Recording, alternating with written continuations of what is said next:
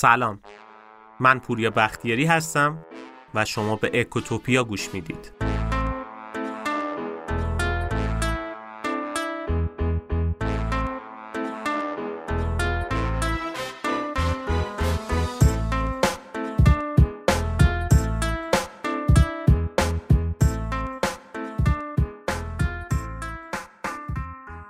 یکی از رسالت های مهم اکوتوپیا اینه که بیاد دید اقتصادی درست به بقیه یاد بده. یعنی باورهای غلطی که عموما توی جامعه هم رایجه رو کنار بذاره و با عینک اقتصادی درست بر اساس جریان اصلی علم اقتصاد بیاد مسائل رو بررسی بکنه. توی اپیزود امروز هم راجع به یکی از همین مقالط های اقتصادی می‌خوایم صحبت بکنیم. راجع به یه باور غلطی که وجود داره و متاسفانه خیلی از سیاستمدارا و تئوریسین های اقتصادی که سیاست های دولت رو تعیین می‌کنن این مقالطه رو تکرار می‌کنن چه مقالطه ای؟ خودکفایی اصلا قبل از شروع بیایم به یه سال مهم جواب بدیم به نظرتون یک کشور باید توی تموم محصولات خودش خودکفا باشه؟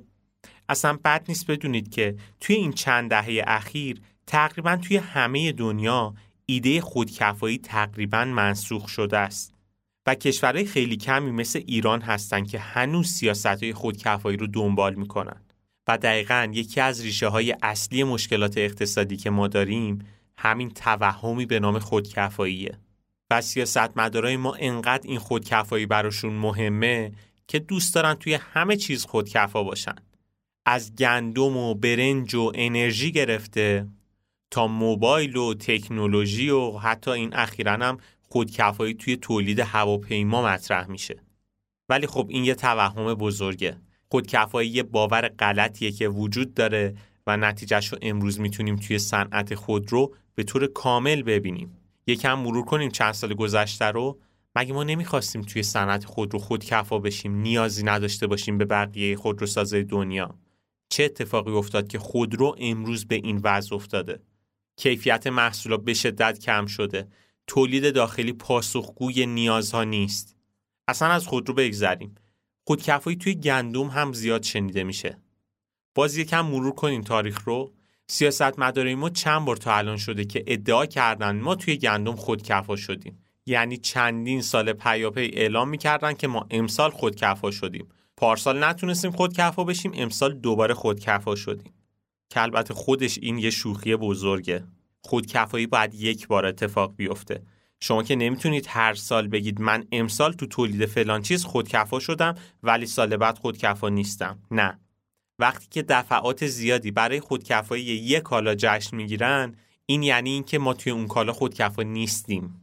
خودکفایی یعنی اینکه از الان به بعد ما تو فلان کالا نیاز به واردات نداریم. ولی خب اینکه هر از گاهی اعلام کنیم ما امسال توی این خودکفا شدیم. سال بعد دوباره اعلام کنیم که نه خودکفا نیستیم. این یه شوخی بزرگه.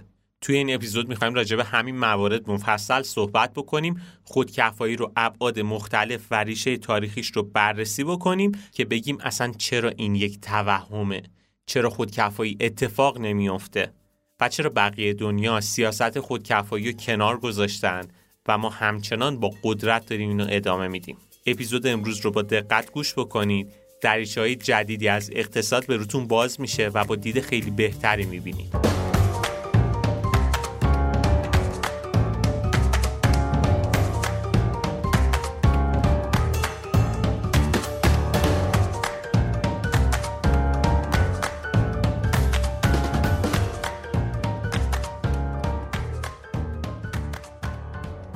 نظرم برای شروع بعد نیست ما بیایم تاریخچه خودکفایی رو با هم بررسی بکنیم.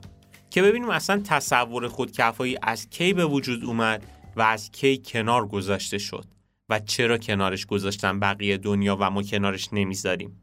بحث خودکفایی همیشه یکی از بحثهای جدی بین اقتصاددانا بوده توی طول تاریخ. یعنی همیشه این بحث وجود داشته که ما بیایم واردات کالاها رو سختتر بکنیم یا فروش کالاهای داخلی رو تو داخل کشور راحت تر بکنیم.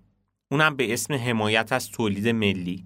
اصلا این دعوایی که الان توی ایران بر سر خودکفایی و تجارت آزاد وجود داره موضوع جدیدی نیست.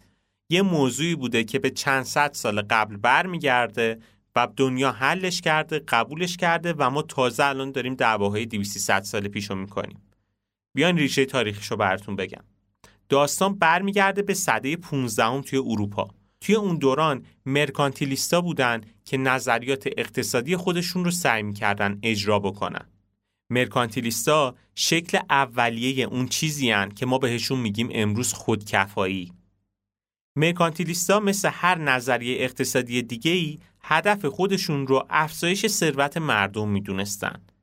مرکانتیلیستا اعتقاد داشتن که یک کشور برای اینکه ثروتش بیشتر بشه باید تلاش کنه که هر چیزی رو داخل کشور تولید بکنه و برای محصولاتی که مردمش توی کشور استفاده می‌کنن هیچ وابستگی نباید به بقیه کشور رو داشته باشه. اونا می‌گفتن که دولت باید تعرفه های سنگینی روی واردات اعمال بکنه. به صنایع محلی دولت باید کمک بکنه و رقابت رو برای وارد کننده ها به شدت سخت بکنه تا وارد کننده ها نتونن با محصول داخلی رقابت کنند. یا به عبارت بهتری باید از تولید داخلی حمایت بکنیم.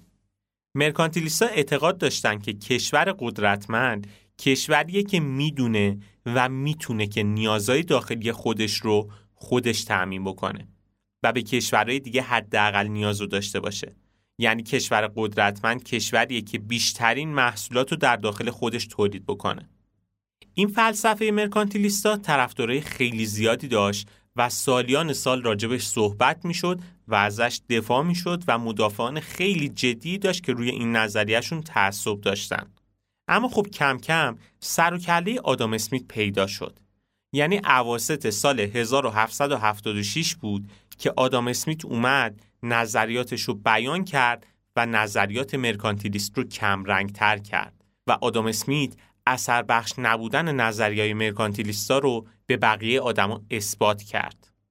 اصلا کتاب آدام اسمیت به نام ثروت ملل که انقدر معروف شد یکی از علتهای شهرت و معروفیتش به خاطر این بود که انتقاد جدی به مرکانتیلیستا وارد کرد. آدام اسمیت اعتقاد داشت نمیشه کشوری توی همه زمینه ها خودش محصولاتش رو تولید بکنه. امکان نداره که یک کشور توی همه چیز خودکفا باشه. اگه هم این اتفاق بیفته نمی‌تونه با قیمت مناسب و کیفیت بالای کالاها رو تولید بکنه. مثلا همه کشورها نمی‌تونن در تولید پارچه خیلی خوب و عالی عمل بکنن. یا مثلا همه کشورها نمی‌تونن شراب و به کیفیت خیلی بالا تولید بکنن نه نمیشه هر کشوری روی یه سری کالاها مزیت نسبی داره و آدم اسمیت می‌گفت کشورها دقیقا باید بیان روی مزیت نسبیشون تمرکز بکنن. کالاهایی رو تولید بکنن که داخل اون مزیت نسبی دارن. اگر کالایی براشون مزیت نسبی نداره باید بیخیالش بشن و اون کالا رو وارد بکنن. بذارید قبل از اینکه بخوام ادامه بدم این مزیت نسبی رو یکم بیشتر باز بکنم که مفهوم بهتر جا بیفته. این مزیت نسبی انقدر مهم هست که ما توی اپیزودهای آینده اکوتوپیا حتما یه اپیزود مستقل راجبش صحبت می‌کنیم و میگیم که حتی توی زندگی های شخصیمونم استفاده از مزیت نسبی می‌تونه چه مزایایی برامون داشته باشه و چه تاثیرات خوب و مستقیمی بذاره برامون. آدم اسمیت می‌گفت که تجارت یه بازی برد برده.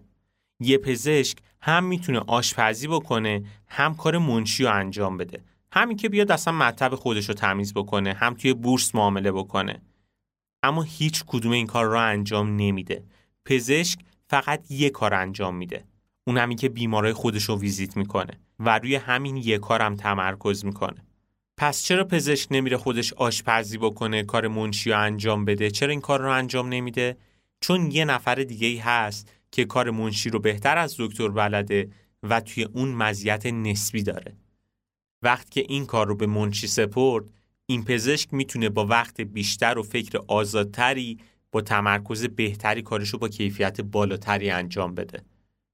و در کنارش منشی هم هست که کارهای نوبتدهی و این مدل کارا رو بهتر از دکتر انجام میده. پس چه اتفاقی افتاد؟ پزشک و منشی با هم تجارت کردند. در نظر بگیرید تجارت یه مسابقه ورزشی نیست که یکی ببره یکی ببازه نه تجارت می‌تونه برد برد باشه که هر دو طرف ماجرا برنده باشن. برای کشورام همینطوره. کشورها منابع و وقت محدودی دارن. پس واردات کالاها به نفعشون خیلی وقتا. مثلا اگه ایران تو کشت برنج نسبت به ترکیه مزیت داره و ترکیه هم نسبت به ایران توی تولید گندم مزیت داره باید ایران برنج بیشتری تولید بکنه و از ترکیه گندم وارد بکنه. در نقطه مقابلم ترکیه گندم بیشتری تولید بکنه و برنج خودش رو از ایران تعمین بکنه. حالا این صرفا یه مثال ها. دارم میگم که بهتر با مفهوم مزیت نسبی آشنا بشید چون دقیقا به مبحث خودکفایی که موضوع این اپیزود هست کاملا مرتبطه. توی یه اپیزود دیگه به طور مفصل بحث مزیت نسبی رو باز می‌کنیم و میگیم براتون.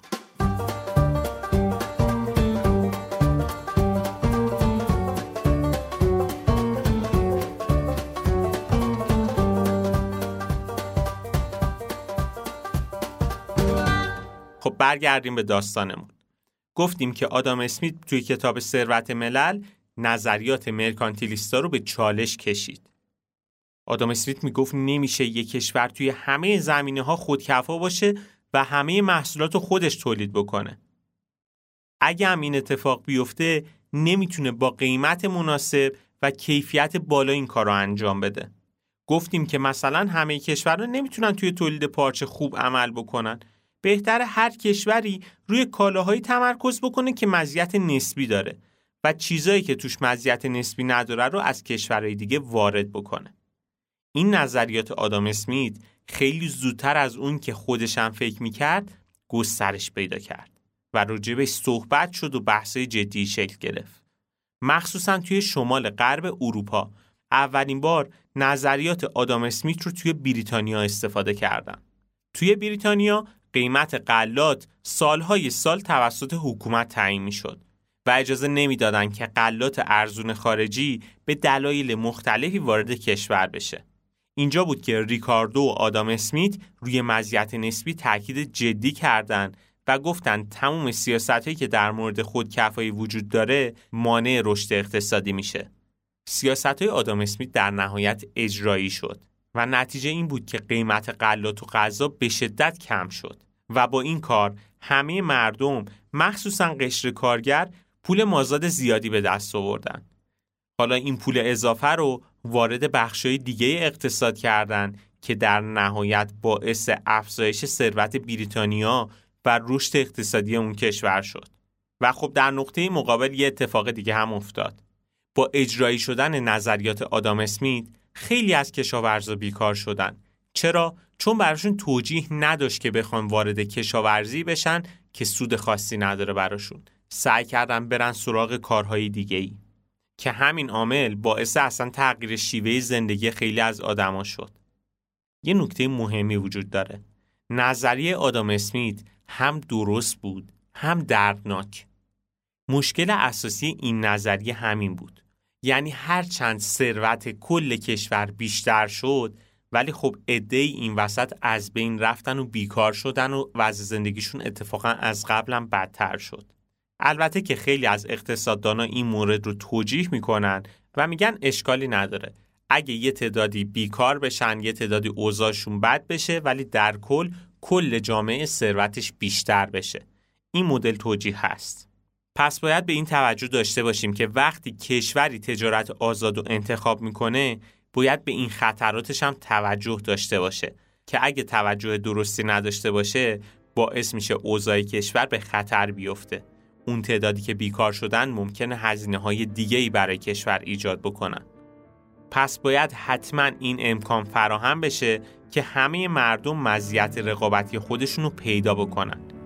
که طبیعتا دولت برای این کار باید سرمایه گذاری خوبی تو بخش آموزش بکنن چیزی که عموما تو این کشورهایی مثل ایران هم اتفاق نمیافته.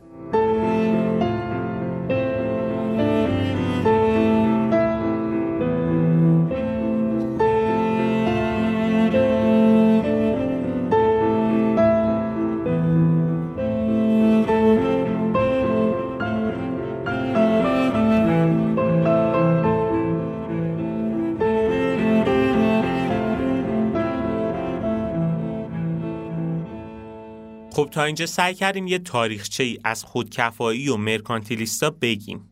اما وقتی بحث خودکفایی پیش میاد باید به یه سوال مهم فکر کنیم. خودکفایی به چه قیمتی هستن؟ توجیه داره واقعا برای یک کشور؟ تقریبا توی کل کشورهای دنیا دیگه هیچ کشوری وجود نداره که بخواد روی خودکفایی تاکید بکنه. غیر از ایران و چند کشور دیگه. به عبارت بهتری تجارت آزاده که راز مهم اقتصادی بین کشورهاست. همه کشورها از این اصل پیروی می‌کنن. این مزیت نسبیه که در نهایت باعث افزایش ثروت بین کشورها میشه. ولی خب چرا ما باید توی تولید محصولاتمون خودکفا باشیم؟ چرا مسئولین ما مثل بقیه کشورها از این قواعد پیروی نمی‌کنن؟ چرا هنوز دوست دارن همه چیز رو توی خاک خودمون تولید بکنیم و توی هر چیز خودکفا باشیم؟ ما وقتی صحبت از خودکفایی می‌کنیم باید دقیقا معلوم بکنیم که معنی و مفهومش چیه. خودکفایی به معنی که امروز وجود داره و تصوری که سیاست مدارای ما دارن هیچ وقت توی دنیای امروزی مطرح نبوده. مال گذشته است. حالا اینکه چرا ایران و یه سری از کشورهای جهان سومی هنوز به خودکفایی فکر می‌کنن برمیگرده به جنگ جهانی دوم. توی اون دوران کشورها می‌خواستن از استعمار جدا بشن. اونجا بود که اومدن موضوع خودکفایی رو مطرح کردن و می‌گفتن اگه ما توی نظام تجارت جهانی مشارکت داشته باشیم تحت ستم و استعمار اونا قرار می‌گیریم. پس باید خودکفا باشیم تا از دست استعمارگرا رها بشیم. این تئوری غلط بود که هم توسط یه سری از جبه های فکری خاص مطرح می‌شد. کم کم کشورهای جهان سوم هم فهمیدن که با خودکفایی نمیشه به جایی برسن طی همین سی سال اخیر مفهوم خودکفایی کاملا کنار گذاشته شد و غیر از یه سری جریان های معدود فکری و یه سری از کشورهای خاص دیگه کسی از این عقاید دفاع نمی‌کنه. دنیای امروز دنیای اقتصادی به هم پیوسته است و کشورهای مستقل از همدیگه اصلا قابل تصورم نیستن. توجه داشته باشید که استقلال با خودکفایی کاملا متفاوته و ما باید این دوتا مفهوم از هم جدا بکنیم. ما توی ایران می‌خوایم با همه دنیا مخالفت بکنیم. خودمون رو از بقیه دنیا متفاوت می‌دونیم و باید تئوریای منحصر به فرد خودمون رو که عموما هم از دوران بنی صدر و اقتصاد توحیدی اومده که توی اپیزود خودش مفصل راجبش صحبت کردیم و من توصیه می‌کنم حتما اون اپیزود رو گوش بکنید اگر گوش نکردید از اونجا ریشه می‌گیره. تئوریای خودکفایی که امروز داره از سمت یه سری از افراد گفته میشه عموما از آدمایی که هیچ درکی از سازوکار اقتصادی ندارن. حتی توی این چند ساله دقت بکنید دیدیم که مسئولین ما روی موبایل تولید ملی هم تمرکز دارن و می‌خوان توی تولید موبایل هم خودکفا باشیم. گوشی های GLX و گوشی های دیگه ای که تولید داخل بود و یکم مرور بکنید. حالا این رو بذارید کنار. به این فکر کنید که چرا بقیه کشورهای دنیا سعی نمی‌کنن توی موبایل خودکفا باشن؟ اصلا تو کل دنیا کشوری وجود داره که توی تولید موبایل خودکفا باشه؟ دو تا از برندهای معروفی که توی دنیا موبایل تولید می‌کنن آیفون و سامسونگن. واقعا به نظرتون همه قطعات آیفون توی خود آمریکا ساخته میشه؟ طبیعتا نه. خود آمریکایی که آیفون رو تولید می‌کنه خیلی از مردمش از گوشی های سامسونگ استفاده می‌کنن. همون قطعاتی که مال آیفون هستم عموما توی آمریکا تولید نمیشه. هر کدومش توی یک کشور دیگه است. واقعا به نظرتون آمریکا نمی‌تونه اون قطعاتی که داره توی چین تولید میشه رو خودش تولید بکنه؟ چرا می‌تونه؟ قطعا هم می‌تونه. ولی این کار رو نمی‌کنه. تو کشورهای دیگه قطعات آیفون رو تولید می‌کنه چون تولید این قطعات تو کشورهای دیگه برای آمریکا مزیت نسبی داره. یا به عبارت بهتری. اصلا براش نمیصرفه که بخواد خودش درگیر تولید اینها بشه. حالا در نظر بگیرین تفکر مسئولین ما رو سیاست مداره آمریکایی داشتن. چه اتفاقی میافتاد؟ این استدلال می اومد که ما به حد کافی گوشی تولید می کنیم گوشی های با کیفیت هم تولید می کنیم پس نیازی نداریم به گوشی های سامسونگ. جلوی واردات گوشی های سامسونگ رو می گرفتن یا بقیه گوشی هایی که وجود داره. به اسم حمایت از تولید ملی اگه اون کار انجام می احتمالا امروز آیفون با این کیفیت توی دنیا وجود نداشت احتمالا که چرس کنم قطعا وجود نداشت چون هم هزینه تولیدش خیلی بالا می‌رفت و هم اینکه چون رقابتی نبود کیفیت هم پایین تر می اومد. نکته همینجاست. و این دقیقا تراژدیه که توی صنایع ایران اتفاق افتاده. به اسم حمایت از تولید ملی ما صنعت خودرو رو نابود کردیم.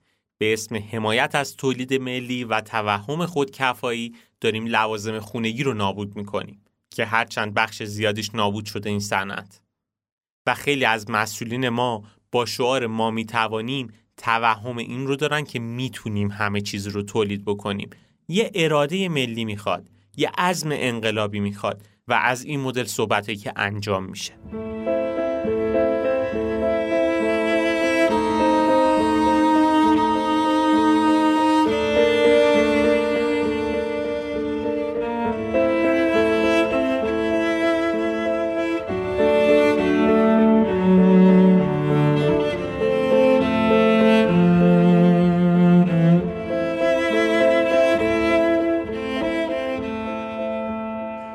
خب تا اینجا سعی کردیم واقعا بهتون بگیم چرا خودکفایی بده با مثال مختلفی که زدیم. ولی یکی از معایب اصلی خودکفایی اینه که باعث ایجاد انحصار میشه. بذار این کم بیشتر با هم باز کنیم. انحصار یکی از بزرگترین آفتهای اقتصادی ایرانه که تقریبا توی هر جایی هم که نگاه می‌کنیم انحصار به چشم می‌خوره. انحصار یعنی چی؟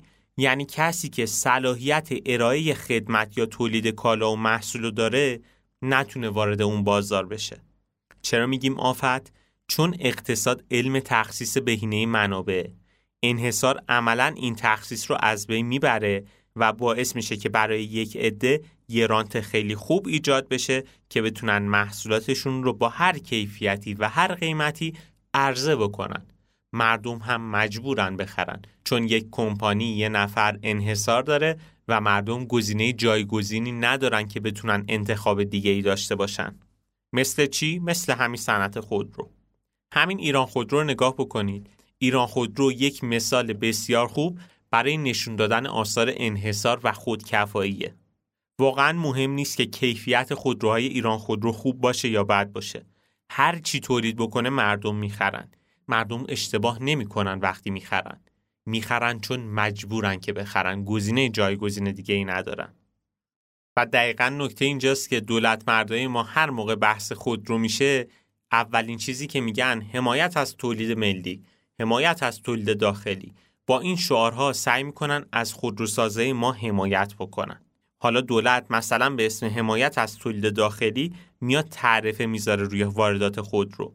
یا جلوی واردات خودرو خارجی رو می‌گیره اصلا چه اتفاقی میفته؟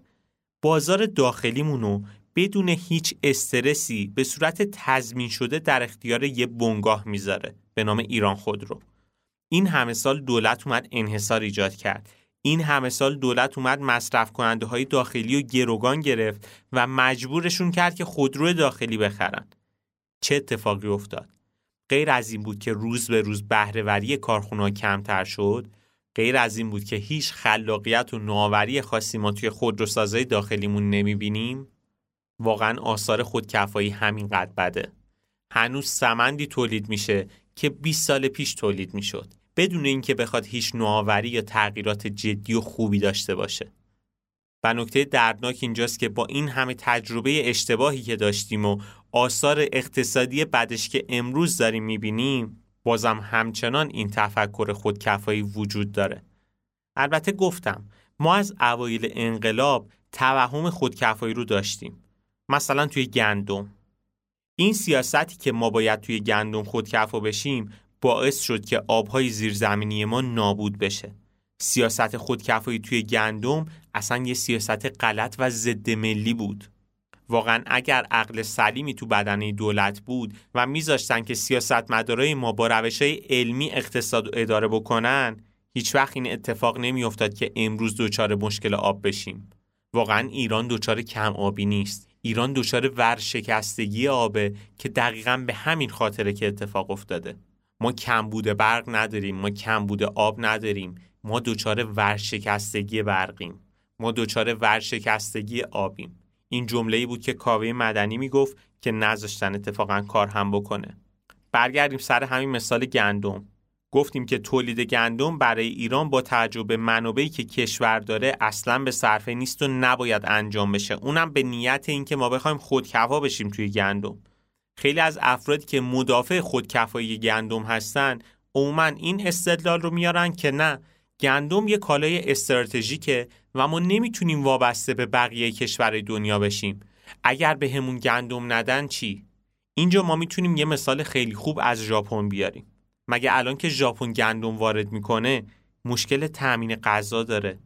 چرا ما فکر می‌کنیم ژاپن می‌تونه وابستگی متقابل داشته باشه ولی ما نمی‌تونیم داشته باشیم؟ اگر هم به این فکر می‌کنید که ممکنه تحریم بشیم بازم این از غلط بودن سیاست های اقتصادی ماه. ما اصلا نباید یه کاری بکنیم که باعث بشه تحریم بشیم. این توهمی که ما بخوایم با همه به جنگیم و خود کفا بشیم که امنیت غذایی خودمون رو مثلا حفظ کنیم کاملا غلطه. ژاپن اگه تو کشاورزی وارد کننده است در نقطه مقابلش صادر کننده خیلی از کالاهای صنعتیه. دنیای امروز دنیاییه که توی اون همه کشورها به هم وابستگی متقابل دارن و اهمیت تجارت جهانی دقیقا همین جاست. آدمایی که از خودکفایی صحبت می‌کنن این فرضیه رو در نظر گرفتن که ما رو از دنیا جدا بکنن. ولی خب کاملا غلطه. ما باید به سمت تجارت حداکثری با همه کشور رو بریم. شعارهایی مثل خودکفایی واقعا منسوخ شده است و تاریخ انقضاشون هم تمام شده. گفتی مال دوره مرکانتیلیستا این صحبت ها که برمیگرده اونم به قرن 15 هم. و واقعا کسایی الان دارن از ایده های خودکفایی صحبت می‌کنن و حرفه قشنگی می‌زنن که صرفا پوپولیستن. یعنی خودشون هم می‌دونن که اینها هیچ نتیجه خاصی نداره. ولی بازم این صحبت ها رو می‌کنن.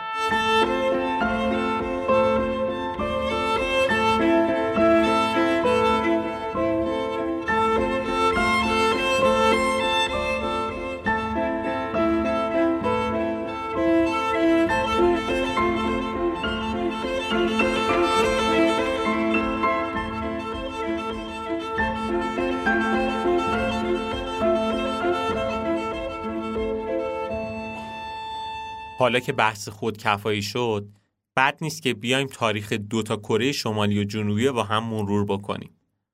واقعا تو این بحث خودکفایی یه نمونه خیلی خوبن این دوتا کشور.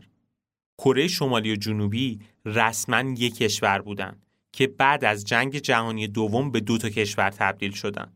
بعد از جنگ جهانی دومم تا اوایل دهه 1970 درآمد سرانه هر دو تا کشور تقریبا برابر بود. اما حالا که بعد از نیم قرن گذشته کره جنوبی جزء اقتصادهای برتر دنیاست و درآمد سرانش هم با خیلی از کشورهای اروپایی مثل کانادا برابری می‌کنه و حتی بیشتر خیلی وقتا ولی تو کره شمالی داستان کاملا متفاوته. اقتصاد این کشور اصلا حال خوبی نداره. تا حدی که مردمش کاملا فقیر شدن و اصلا رفاه خوبی هم ندارن. توجه داشته باشین کره شمالی و کره جنوبی از یک قومیت، یک فرهنگ و یک اقلیم هستند. یه جغرافیا دارن، یه آب و هوا دارن، حتی یه مختصات فیزیکی دارن. ولی تنها علتی که داستان و سرنوشت این دوتا کشور رو از هم جدا کرده این بوده که اولویت کره شمالی ایدئولوژی بوده ولی اولویت کره جنوبی اقتصاد و نقطه شروع تفاوت این دو کشور از جایی شروع شد که کره شمالی با الگو گرفتن از نظام کمونیستی شوروی با شعار ما می توانیم سیاست خودکفایی رو شروع کرد. اما کره جنوبی سراغ تجارت و تعامل با دنیا رفت. حتی با کشورهایی مثل چین و ژاپن هم که توی یه زمانی باهاشون جنگ و تنش شدیدی داشت وارد تجارت شد. و به طور کلی کره شمالی سعی کرد سیاست و ایدئولوژی کمونیستی رو محور کار خودش قرار بده. ولی کره جنوبی به اصول اقتصادی درست احترام گذاشت و نتیجه شد اون چیزی که باید می‌شد. حتی بد نیست بدونید که تا قبل از دهه 1970 هم کره شمالی از لحاظ نظامی و اقتصادی و حتی منابع طبیعی وضعیت خیلی بهتر از کره جنوبی داشت. مثلا کره شمالی بزرگترین کارخونه سیمان دنیا رو داشت یا مثلا اون زمان مترو داشت چیزی که اصلا تو کره جنوبی وجود نداشت. اما خب یه سوال چرا سرنوشت این دوتا کره انقدر با هم متفاوت شد؟ کره شمالی به دنبال این بود که حتی یک دلار تجارت با آمریکا یا هیچ کشور دیگه نداشته باشه تمام نیازاشو در داخل مرزهای خودش برطرف بکنه خود کفا باشه. ولی کره جنوبی از تجارت با هر کشوری استقبال می‌کرد. حتی توی یه بازه از زمانم پیش قدم شد تا بتونه تجارت رو با کره شمالی هم شروع بکنه. که البته کره شمالی استقبال نکرد. کره شمالی بیش از حد به منابع طبیعی که داشت وابسته بود. معتقد بود که ما معادن طبیعی و سنگ آهن و زغال سنگ و مس و روی داریم با همین منابع ما هیچ نیازی به بقیه کشورهای دنیا نداریم اما کره جنوبی وابستگیش به منابع طبیعی و کمرنگ کرد و روی منابع انسانی سرمایه گذاری کرد از نیروهای متخصص کمک گرفت و نیروهای متخصصی هم پرورش داد. اصلا بد نیست بدونید که توی همین 50 سال گذشته رهبرای کره شمالی با کمتر از 20 مقام بلندپایه توی دنیا ملاقات داشتن. و این در حالیه که کره جنوبی تموم تلاش خودشو می‌کنه تا با هر کشوری حتی با کشوری که یه دورانی توی جنگ بودن و دشمنی خونی با هم داشتن وارد فاز مذاکره و تعامل اقتصادی بشه. کره شمالی بعد از 50 سال اشتباه هنوزم به اون ایدئولوژی های کمونیستی خودش پایبنده. نتیجهش هم همین فقر شدید مردمش و نبودن رفاه و کیفیت پایین زندگی کره شمالی است. ولی در نقطه مقابل مردم کره جنوبی کیفیت زندگی خوبی دارن، تورم پایینی دارن و به طور کلی سطح رضایتشون از زندگی خیلی بیشتره. علاوه بر اینکه کمپانیای بزرگی مثل هیوندا و کیا و سامسونگ هم توی کره جنوبی شکل گرفتن که تونستن خیلی از بازار دنیا رو برای خودشون تسخیر کنن. چه اتفاقی افتاده؟ دو تا کشور از یک اقلیم از یک فرهنگ دو تا سرنوشت متفاوت یکیشون با توهم ما می‌توانیم سیاست خودکفایی رو در پیش گرفته اون یک کشور دنبال تجارت آزاده و اینکه روابط خودش رو با همه کشورها حد اکثری بکنه. و نتیجهش این چیزی میشه که ما امروز می‌بینیم.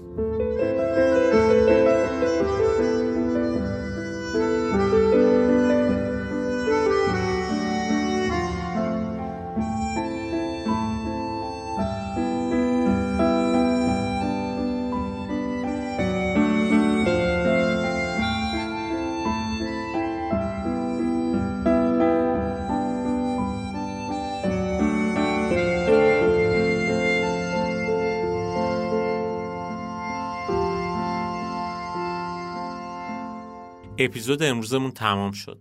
سعی کردیم توی این اپیزود یه دیدگاه درستی راجع به خودکفایی بگیم و مثالهایی از دنیا و خود ایران بزنیم که متوجه بشیم خودکفایی چه آفت بزرگیه و چه توهم و تفکر اشتباهیه که سیاست مدارای ما دارن و به راحتی اون حرفای پوپولیستی رو به بقیه مردم میگن.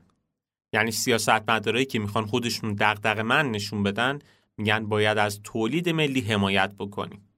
و دقیقا این همون دوستی خال خرسه است که بیشتر آسیب می‌زنه و تولید ملی رو نابود می‌کنه. کسایی که از خودکفایی صحبت می‌کنن دنبال اینن که ما رو از بقیه دنیا جدا بکنن. یا ما اصلا وابستگی نداریم ما نیازی نداریم به بقیه کشورهای دنیا.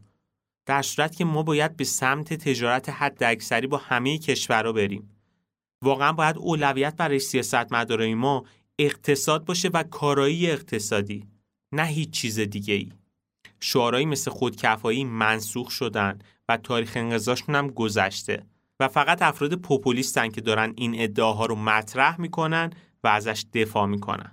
توی دنیایی که الان هستیم قدرت مهمه و با اقتصاد ضعیف نمیشه قدرت داشت. هر چقدر اقتصاد ما ضعیف تر باشه احتمال آسیب پذیری سیاسی و اقتصادیمون هم بالاتره.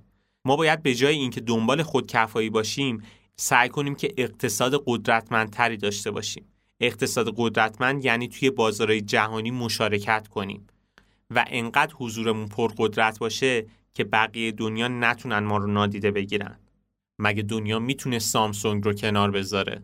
نمی‌تونه. در نظر بگیرید که کشورهای دنیا تصمیم بگیرن که سامسونگ رو تحریم بکنن از سامسونگ استفاده نکنن. مگه می‌تونن این کارو بکنن؟ کل عرضه و تقاضای تکنولوژی به هم می‌خوره و اونجاست که تازه فاجعه خلق میشه. نکته همینه. نکته اینجاست که کره خودش رو توی اقتصاد دنیا جاش رو تثبیت کرده و برای خودش یک قدرت اقتصادی درست کرده که قابل حذف شدن هم نیست. ما هم باید اقتصاد قدرتمندی داشته باشیم. اقتصاد قدرتمند یعنی تو بازارهای جهانی مشارکت کنیم. ژاپن و کشورهای غربی موفقی که وجود دارن اونا هم همین وضعیت رو دارن. قدرت اقتصادی که قدرت سیاسی رو به دنبال خودش میاره. اگر کشوری مثل چین، آمریکا، ژاپن و خیلی کشوری که از لحاظ سیاسی قدرتمند هستند به خاطر اینه که اقتصاد قدرتمندی دارن.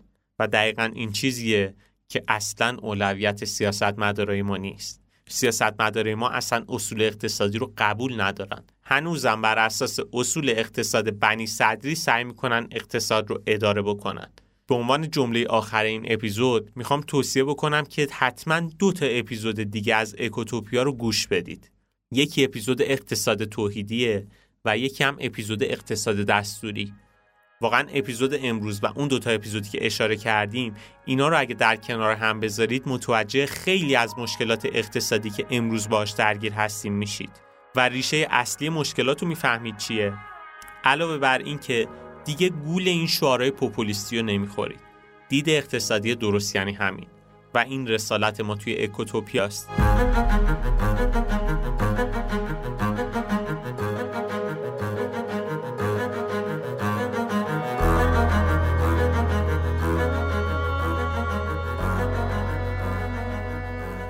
خیلی ممنونم از اینکه تا این لحظه با ما همراه بودید.